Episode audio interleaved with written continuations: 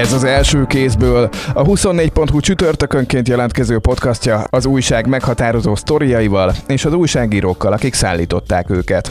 A hét egyik főszereplője Völner Pál, frissen lemondott igazságügyi államtitkár, akit a bírósági végrehajtók körül örvénylő és formálódó botrány, meg hát ha minden igaz, akkor a sajátos erkölcsi megközelítése rántott magával. Ennek kapcsán elmondjuk, hogy egyáltalán kik azok a bírósági végrehajtók, hogyan működnek és mekkora buli ez Magyarországon a végrehajtói elnöknek is az irodája igen komoly forgalmat bonyolít, ilyen több száz millió forintokról beszélünk éves szinten, profitként akár ami bejön. De előtte beszélünk a vény nélküli gyógyszerek kiszállításáról, ami semmilyen Zsolt egy hirtelen tolvonása óta egy olyan dolog, amit ma még bármelyik futár csinálhat Magyarországon, de januártól legfeljebb diplomás patikusok, ha lesz idejük robogóra pattanni. És nem lesz tehát amikor elmész mondjuk a benzinkútra, azt nem érinti ez az új szabályozás, ami megint csak egyébként egy furcsa dolog, mert a benzinkúton szintén nincs gyógyszerész, amikor te fájdalomcsillapítóért mész, és nem fogja neked elmondani, hogy hányszor vegyed be. Én Pázsombor vagyok, a 24.hu egyik szerkesztője, ma is én fogok kérdezni a szerzőinktől.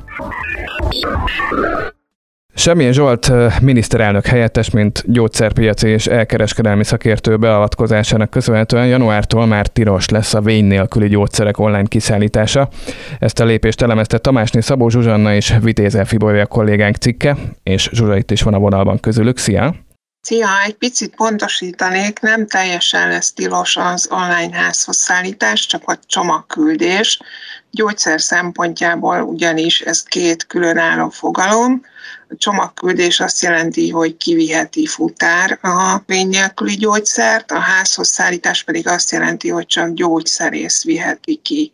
Tehát az utóbbi az marad, a csomagküldés az pedig ugrik folytassuk is további pontosításokkal ebben a szellemben, mert hogy, a, hogy mit akar a vény nélküli gyógyszer, az laikus fölnek nem feltétlenül lesz egyértelmű, például az enyémnek se. Ez azt jelenti, hogy a kifli.hu-n januártól már nem tudok neogranormont rendelni, nem tudok táplálékkiegészítőt rendelni, nem tudok C-vitamint rendelni, vagy ezeket mind tudom, mert ezek közül egyik se vény nélküli gyógyszer.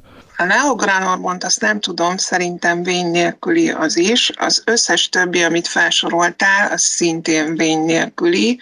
A vény nélküli az ugye azt jelenti, hogy nem kell az orvostól recept ahhoz, hogy hozzájussunk a gyógyszerhez, ilyen mondjuk az algopirin, vagy vannak kenőcsök is, különböző tabletták, de teljesen más tészta, amit te is mondtál, a vitamin, az étrend kiegészítő, kozmetikai termékek, e, ezek nem a vény nélküli kategóriába tartoznak, hanem egyéb ilyen rendelhető egészséggel kapcsolatos termékek ha úgy írom körbe, hogy ami mondjuk bármilyen drogériában van, abból semmi sem gyógyszer, mert ami vény nélküli, de gyógyszernek minősülő dolog, az gyógyszertárban kellett, hogy vegyük eddig is.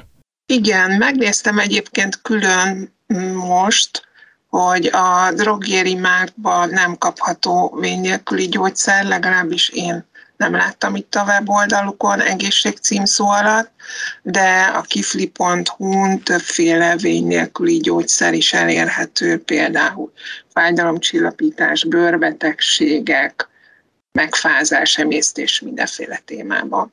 Januártól az változik, hogy a kiflin sem lesznek elérhetőek mondjuk a fájdalomcsillapítók, hanem csak ugyanazok a típusú termékek, mint amik most mondjuk a drogériákban. Benzinkutakon is lehetett ilyen vény nélküli gyógyszereket vásárolni, például hajnali kettőkor panadolt, de ebből is vita volt, amikor egyszer régen bevezették, ez most megmaradt, van? Én úgy tudom, hogy a benzinkutakon még mindig lehet, és ugyanezt mondta az egyik szereplő is, akivel beszéltem. A gyógyszertáron kívüli értékesítést, a személyes, tehát amikor elmész mondjuk a benzinkútra, azt nem érinti ez az új szabályozás, ami megint csak egyébként egy furcsa dolog, mert a benzinkúton szintén nincs gyógyszerész, amikor te fájdalomcsillapítóért mész, és nem fogja neked elmondani, hogy hányszor vegyed be, és mikor ne vegyed be. A cikkben is szerepel, és tudható is, hogy vannak patikaláncok, akik több tíz vagy akár százmilliókat fektetnek, fektettek bele az online rendszereik fejlesztésébe, pont azért, mert hogy ezt egy fontos szolgáltatási ágnak és bevételi lábnak tartották, és ugye az elmúlt évek lezárásai, meg a Covid rémület idején különösen megugorhatott az ilyen irányú forgalom. A cikk azt mondja, hogy ez most a teljes, a vény nélküli gyógyszerek teljes forgalmának 1%-át teszi ki, de 5 éven belül akár 15% is lehetett volna, mindez a gyógyszerész kamara elnökének a becslése. Ez miért baj? Többféle okot is felsorolt akkor is, amikor beszélgettünk, meg átküldött ilyen belső anyagokat is, amik tulajdonképpen saját maguknak készítettek indoklásul. Ebben szerepelt az is, hogy árést vesz el az ilyen típusú forgalom a kisebb patikáktól, hogy gyógyszerbiztonsági problémák merülhetnek fel, hogy nem biztosított, hogyha nem gyógyszerész adja át, ugye csomagküldésnél nem gyógyszerész adja át a gyógyszert, az, hogy megfelelő tájékoztatást kapjon a beteg, illetve külföldi példákat is hozott arra, hogy ott hogyan harapózott el nagyon gyorsan a csomagküldéstől egészen odáig a dolog, hogy kvázi egy ilyen alternatív gyógyszerellátórendszer jött létre, ami már csak érintőlegesen kapcsolódott össze patikákkal, és így gyakorlatilag letarolták a piacot. Azok a gyógyszertári vagy gyógyszertárlánci hátterű szereplők mit mondtak erre, akik nyilván nem abban voltak érdekeltek, hogy a már említett kifli vagy, vagy a piacra lépéssel szintén hírbe hozott Foodpanda szállítsa ki ezeket, hanem abban, hogy az ő forgalmuknak legyen ez egy újabb, de náluk maradó csatornája. Hát ők azt mondták, hogy ahelyett, hogy beszántották, inkább szabályozni kellett volna a dolgot annak érdekében, hogy a, a kamara aggájai ki lehessen iktatni az egyenletből. Abból, amit a, a piaci szereplők mondtak, tehát, hogy a kettejük, akikkel tudtam beszélni, hogy náluk gyógyszerészek készítik össze ezeket a csomagokat, amiket lezárva adnak oda a futárnak. Szerintem, ha például ezt rögzítették volna, mint szabályt a törvénybe, erről nincs semmi a törvénybe, hogy ezt egyébként hogy kell csinálni, akkor az hozzásegített volna ahhoz, hogy a gyógyszerbiztonság megoldott legyen, patikus állítja össze, ő tudja, hogy mi az, biztosan nem adja el, ugyanúgy, amikor kiadja a gyógyszertárba az ablakon. A másik, amit az egyik szereplő mondott, hogy náluk az online rendelésnél egy állandóan aktív chat ablak működik, ami mögött egy gyógyszerész ül, és ha kérdése van a betegnek a képen rendel, akkor egy gyógyszerészt tudja megkérdezni. Ez pont egy ugyanolyan lehetőség lenne, mint azt, hogy a patikával megkérdezhetem. Sőt, annál fogva, hogy akkor kérdezi meg az ember, amikor éppen ideje van rá, még egy kicsit talán könnyebbség is a fogyasztó szemszögéből. Nem tart fel vele egy sort, hogyha még van egy 28. kérdése is. A cikk címe az két helyeket fogalmaz meg, abból a szempontból, hogy a kis forgalmú vagy kis települési patikák megvédése az olyan jól sikerül ebben a manőverrel, mint ahogy ezt a rendelet alkotó szenne. Ez miért van?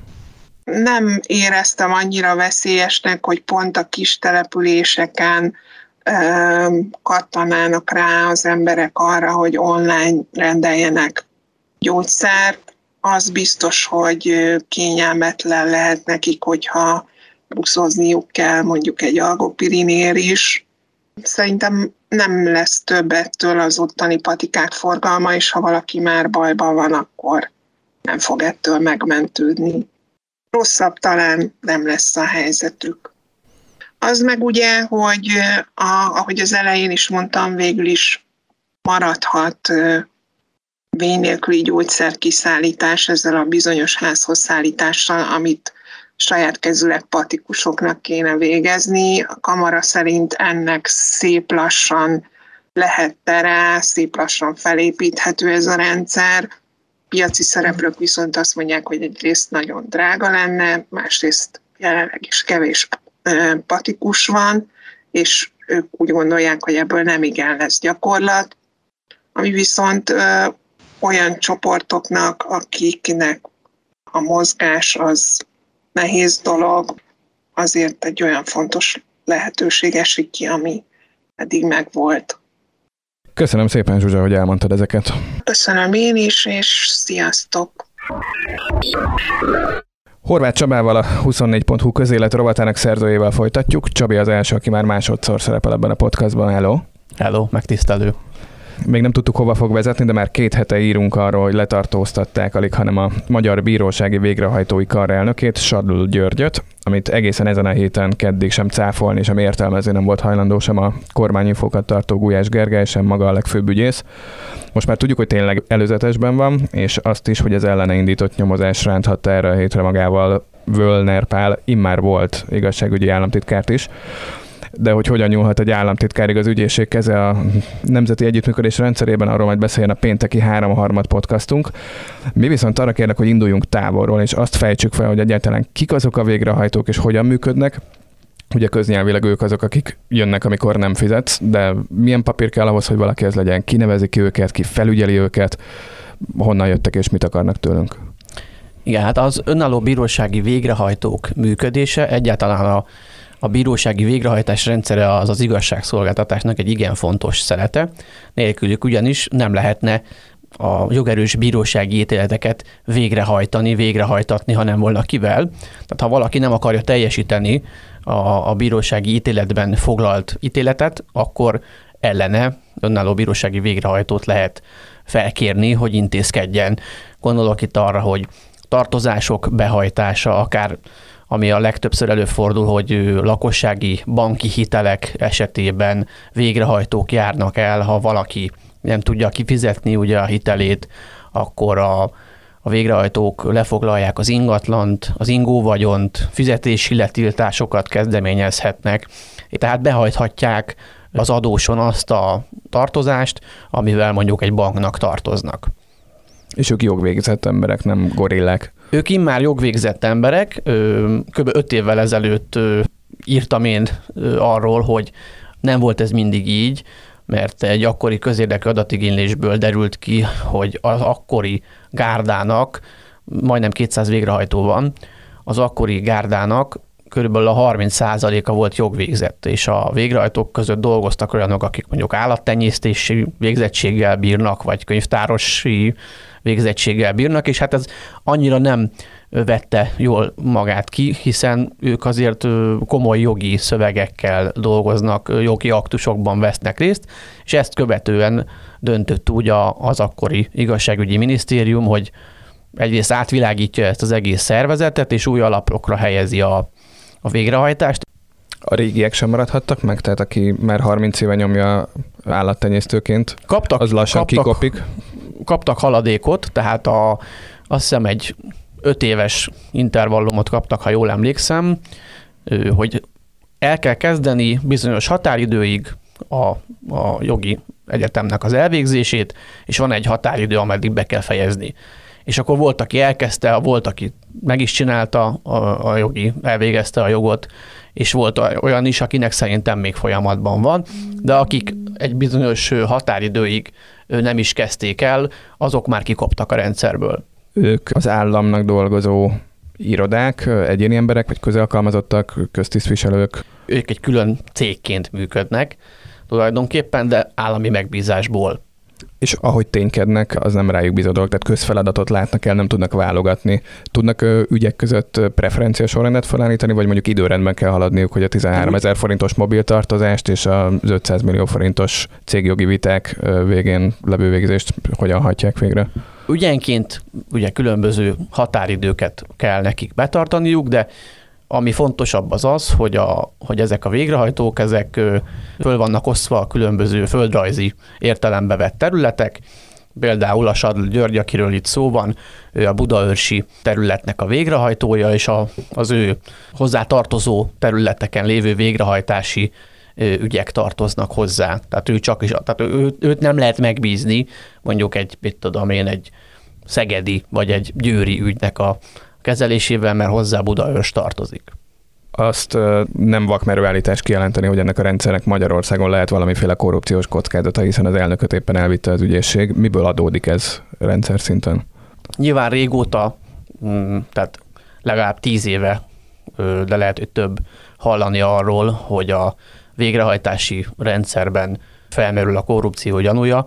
Ez mostanra egyébként egy kicsit kicsit javult ez a helyzet, hiszen régebben azért az ingatlan árverésekkel is lehetett trükközni, tehát amióta mondjuk elektronikus árverési rendszer van, azóta nehezebb, vagy talán az nem is nagyon kiátszható az a rendszer, de még mindig nyilván vannak olyan, olyan részei a rendszernek, ahol lehet ö, trükközni, visszaélni. Jelen esetben egyébként, amiről itt szó van, az nem is a konkrét egyes végrehajtási ügyekből fakadó korrupciós kockázat vagy gyanú, amiről ez az ügy szólhat. Amiről itt egyébként egyelőre szóbeszédek, meg nem erősített információk vannak, hogy a, az elnök, Sadl György, aki ugye letartóztatásban van, ő neki köze van ahhoz, hogy egyes helyekre kiosszanak végrehajtókat. És ezeket a végrehajtói helyeket úgymond meg lehetett venni tőle, illetve hát ugye a döntéshozóktól, ez a plegyka, ezt majd nyilván a nyomozás felderíti, hogy így volt-e. Még mindig maradjunk egy kicsit a szakmának a körbe táncolásánál, nekik jutalékuk van, fix javadalmazásuk van, mennyi, mennyire biztos buli Békés megye egyik végrehajtójának lenni. Nyilván nem legális, de megérte, amennyiben valóban így történt, letenni valami egyszerű összeget és folyamatosan tejelni azért, hogy te lensél a végrehajtó? Van munkadíjuk is és jutalékuk is. Alapvetően végrehajtónak lenni nyilván jövedelmező üzlet, ez látszik azért a különböző önálló bírósági végrehajtók, amik cégek, tehát irodák, azoknak a pénzügyi beszámolójából azért alapvetően látszik. Nyilván nem mindenhol egyformán jó ez az üzlet. Nyilván egy budapesti, vagy a Budapest környéki területeken feltehetően ez jövedelmezőbb, a, a, a végrehajtói elnöknek is az irodája igen komoly forgalmat bonyolít, ilyen több száz millió forintokról beszélünk éves szinten profitként akár, ami bejön. Tehát alapvetően ez jó üzlet talán az egész országban, ennek a mértéke ez változó, hogy területileg hol jobb, hol kevésbé jó. Az a felállása, hogy nálunk ugye, amikor a Pintés Sándor belügyminiszter és csapata 2015-ben, ha jól emlékszem, újra rendezte a felállást, és az általad is említett jogi diplomát elvárta a végrehajtóktól, akkor kiszorítósdiban vádaskolás után elment a, az akkori kamarának a, a korábbi vezetősége és az újonnan felálló karral, legalábbis a nyilatkozatok szellemében egy olyan kar állt fel, ami együttműködő, kooperatív módon viszonyult az igazságügyminisztériumhoz. A környező német jogrendben gyökerező, vagy kontinentális jogrendben gyökerező országoknak a gyakorlatában hogyan van elválasztva ez a máshol is ennyire szoros a viszony az igazságügyminisztériummal, vagy nagyon is ügyelnek a függetlenségükre, ugye tök fontos koncesziók ezek. Ahogy az imént körüljártuk, hogyan lehet ezeket a Magyarországon biztosabban körülbástyázni, ha lehet. Ugye én a, a pontos nemzetközi szabályozást nem ismerem. Az biztos, hogy amikor 2015-ben megreformálták ezt a, a rendszert, akkor meglehetősen átalakították a, a most már karnak a, a szabályrendszerét, hatásköreit, és tulajdonképpen ketté a hatásköröket, van egy, egy közérdekvédelmi része a végrehajtói karnak. Ezt a közérdekvédelmet, illetve hát ugye a, a szakmai irányítását a végrehajtóknak a karelnöke végzi, Usadl György, jelen esetben, akit most ugye eltartóztattak, illetve van egy másik része a karhoz tartozó hivatal, ami, ahova a, az igazságügyi minisztérium nevez ki tulajdonképpen vezetést, és a, a hivatalnak adtak jelentősebb, komolyabb hatásköröket. A hivatal végzi mondjuk a, a végrehajtói helyek pályáztatását, a pályázatoknak a lebonyolítását. Tehát magyarán a, a kar hivatalának a vezetője az valójában sokkal nagyobb hatáskörrel rendelkezik, mint maga a kar elnöke.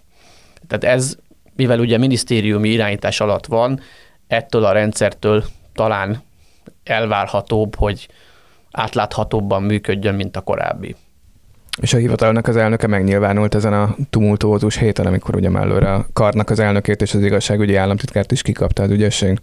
Na ez az érdekes, hogy róla nem volt szó. Nyilván az egész ügy ö, teljesen titkosított, tehát azon kívül, amit ö, Polt Péter ö, kiadott a közleményben, amiben ugye Völner Pálnak a mentelmi jogát kikéri az országgyűléstől, azon kívül további információk nem jelentek meg hivatalos forrásból, tehát mivel titkosítva van az ügy, ezért nehéz bármit mondani, de ha tényleg arról van szó, hogy itt végrehajtói pozíciókat, végrehajtói helyeket árultak pénzért, az egészen biztos, hogy a hivatal vezetője nélkül nem működött volna, hiszen a, a pályáztatás lebonyolítása az hozzátartozik. A nyomozás maga az, ami titkosan zajlik, de arra még nem voltak utaló megjegyzések vagy közlések, hogy maga az eredménye is titkos volna. Hát mindaddig, ameddig a legfőbb ügyész nem adta ki ezt a közleményt, addig olyannyira titkos volt, én magam sosem találkoztam még ilyen szintű titkosítással, tehát maga az eljárás léte is titkos volt, tehát sem a központi nyomozó főügyészségtől, sem a a fővárosi törvényszéktől, amelyik a letartóztatást elrendeli, sem a büntetés végrehajtástól, sem az igazságügyi minisztériumtól, sehonnan nem kaptunk semmilyen információt. A válasz az volt, hogy tájékoztatás nem adható ebben az ügyben. Sőt, hát maga megtudtuk közben, hogy ki a végrehajtói kar elnökének az ügyvédje, és az ügyvéd úr még azt is letagadta, hogy ő maga az ügyvédje. Ezt akartam kérdezni, az ilyen szintű titkosságnál vannak az annyira meta titkossági fokozatok, amikor nem azt mondják, hogy nem adhatnak tájékoztatást ebben az ügyben, hanem azt mondják, hogy nincsen ilyen ügy, hiszen azt mondják, hogy nem beszélhetnek róla, akkor avval elismerték, hogy van ügy. Úgy néz ki, hogy a meta univerzumnak még nem tartunk ennek a harmadik bugyrában. Igen, igen, hamis dolgot nem szoktak azért állítani, hogy nincs ilyen ügy. Valahogy kikerülik azt, hogy, hogy hát nem adható tájékoztatás, vagy, vagy tehát valamilyen valamilyen formátumban lényegében ezt megtagadják, hogy aztán nyilván ne lehessen ebből semmit se írni. Ettől függetlenül az tény, hogy a végrehajtói kar elnökének a telefonja ki van kapcsolva most már egy hónapja, illetve nem lehet őt sem a hivatalában, sem a, a végrehajtó irodájában utolérni, tehát ezek mind-mind azért árulkodó jelek, arról nem is beszélve, hogy a közvetlen kollégái se tudnak róla semmit, illetve hát úgy tudják, hogy letartóztatták valamint hát azért a jogász világban úgymond az egy ilyen nyílt titok volt az elmúlt hetekben, már mindenki arról beszélt, hogy letartóztatták őt, de vajon miért? Az még egy érdekes része ennek a történetnek, hogy nem csak arról szóltak plegykák, hogy a végrehajtói kar elnökét letartóztatták, és ez volt az elsődleges dolog, ami miatt egyébként nyomoztunk, ami után nyomoztunk, hogy ez tényleg így van-e, hanem azért azról is lehetett egymástól független körökből hallani plegykákat, hogy, hogy kormánytag érintett, sőt volt, aki Völner Pált ugye személyesen megnevezte, hogy ő érintett lehet az ügyben, azért ez a nagy titkosítás, de azért azt én magam sem gondoltam volna, hogy nyilvános lesz, és hogy ilyen gyorsan nyilvánossá válik. Hát ez, ez mindenképpen meglepő volt. Mit gondolsz arról a vélekedésről, a Conteóról hívjuk, ahogy akarnánk, hogy azért lépett ilyen, és aztán most kicsit elkezdtük elvenni ebből a három harmad kenyerét, de hogy azért is léphetett ilyen gyorsan a kormány, és áldozták be kvázi az államtitkárukat, ami nem szokásuk, mert hogy nem kizárólag a budapesti jogászkörökben lehetett hallani erről, hogy ez az ügy van, hanem az országon kívülről is rájuk boríthatták volna. Szerintem ugye a nyomozás, amit ugye elismert a központi nyomozó főügyészség, hogy ők csak ők szeptember óta nyomoztak, előtte a Nemzeti Védelmi Szolgálat volt, amelyik felderítette az ügyet, tehát ez nem most kezdődött, ez már régóta mehetett, az egy utolsó előtti állomása lehetett, hogy a végrehajtói kar elnökét letartóztatták. Szerintem egész egyszerűen nem volt tovább tartható az ügy, és én gyors eljárásra számítok Völner Pál esetében. Szerintem a Fidesznek az nem jó, hogyha ez az ügy sokáig el lesz majd húzva, és folyamatosan beszélni lehet róla, szóval szerintem itt hamar felfüggesztik majd a mentelmi jogát, és utána meg lehet arról beszélni, hogy hát a, a, a, az ártatlanság védelme mindenkit megillet, és majd a bíróságon kiderül, hogy mi volt a szerepe az ügyben. A független magyar bíróságon. Köszönöm szépen, hogy jöttél, Csavi. Köszönöm én is. És köszönöm nektek is, kedves hallgatók, ez volt erre a hétre az első kézből. A friss és a korábbi adásokat a 24.hu per podcast oldalon, Spotify-on és Apple Music-on is eléritek, és mindegyik felületen érkezik pénteken a háromharmad friss közéleti elemzése is. Ebből a műsorból pedig jövő csütörtökön lesz új rész, viszont hallásra addig Pázsombort hallottátok.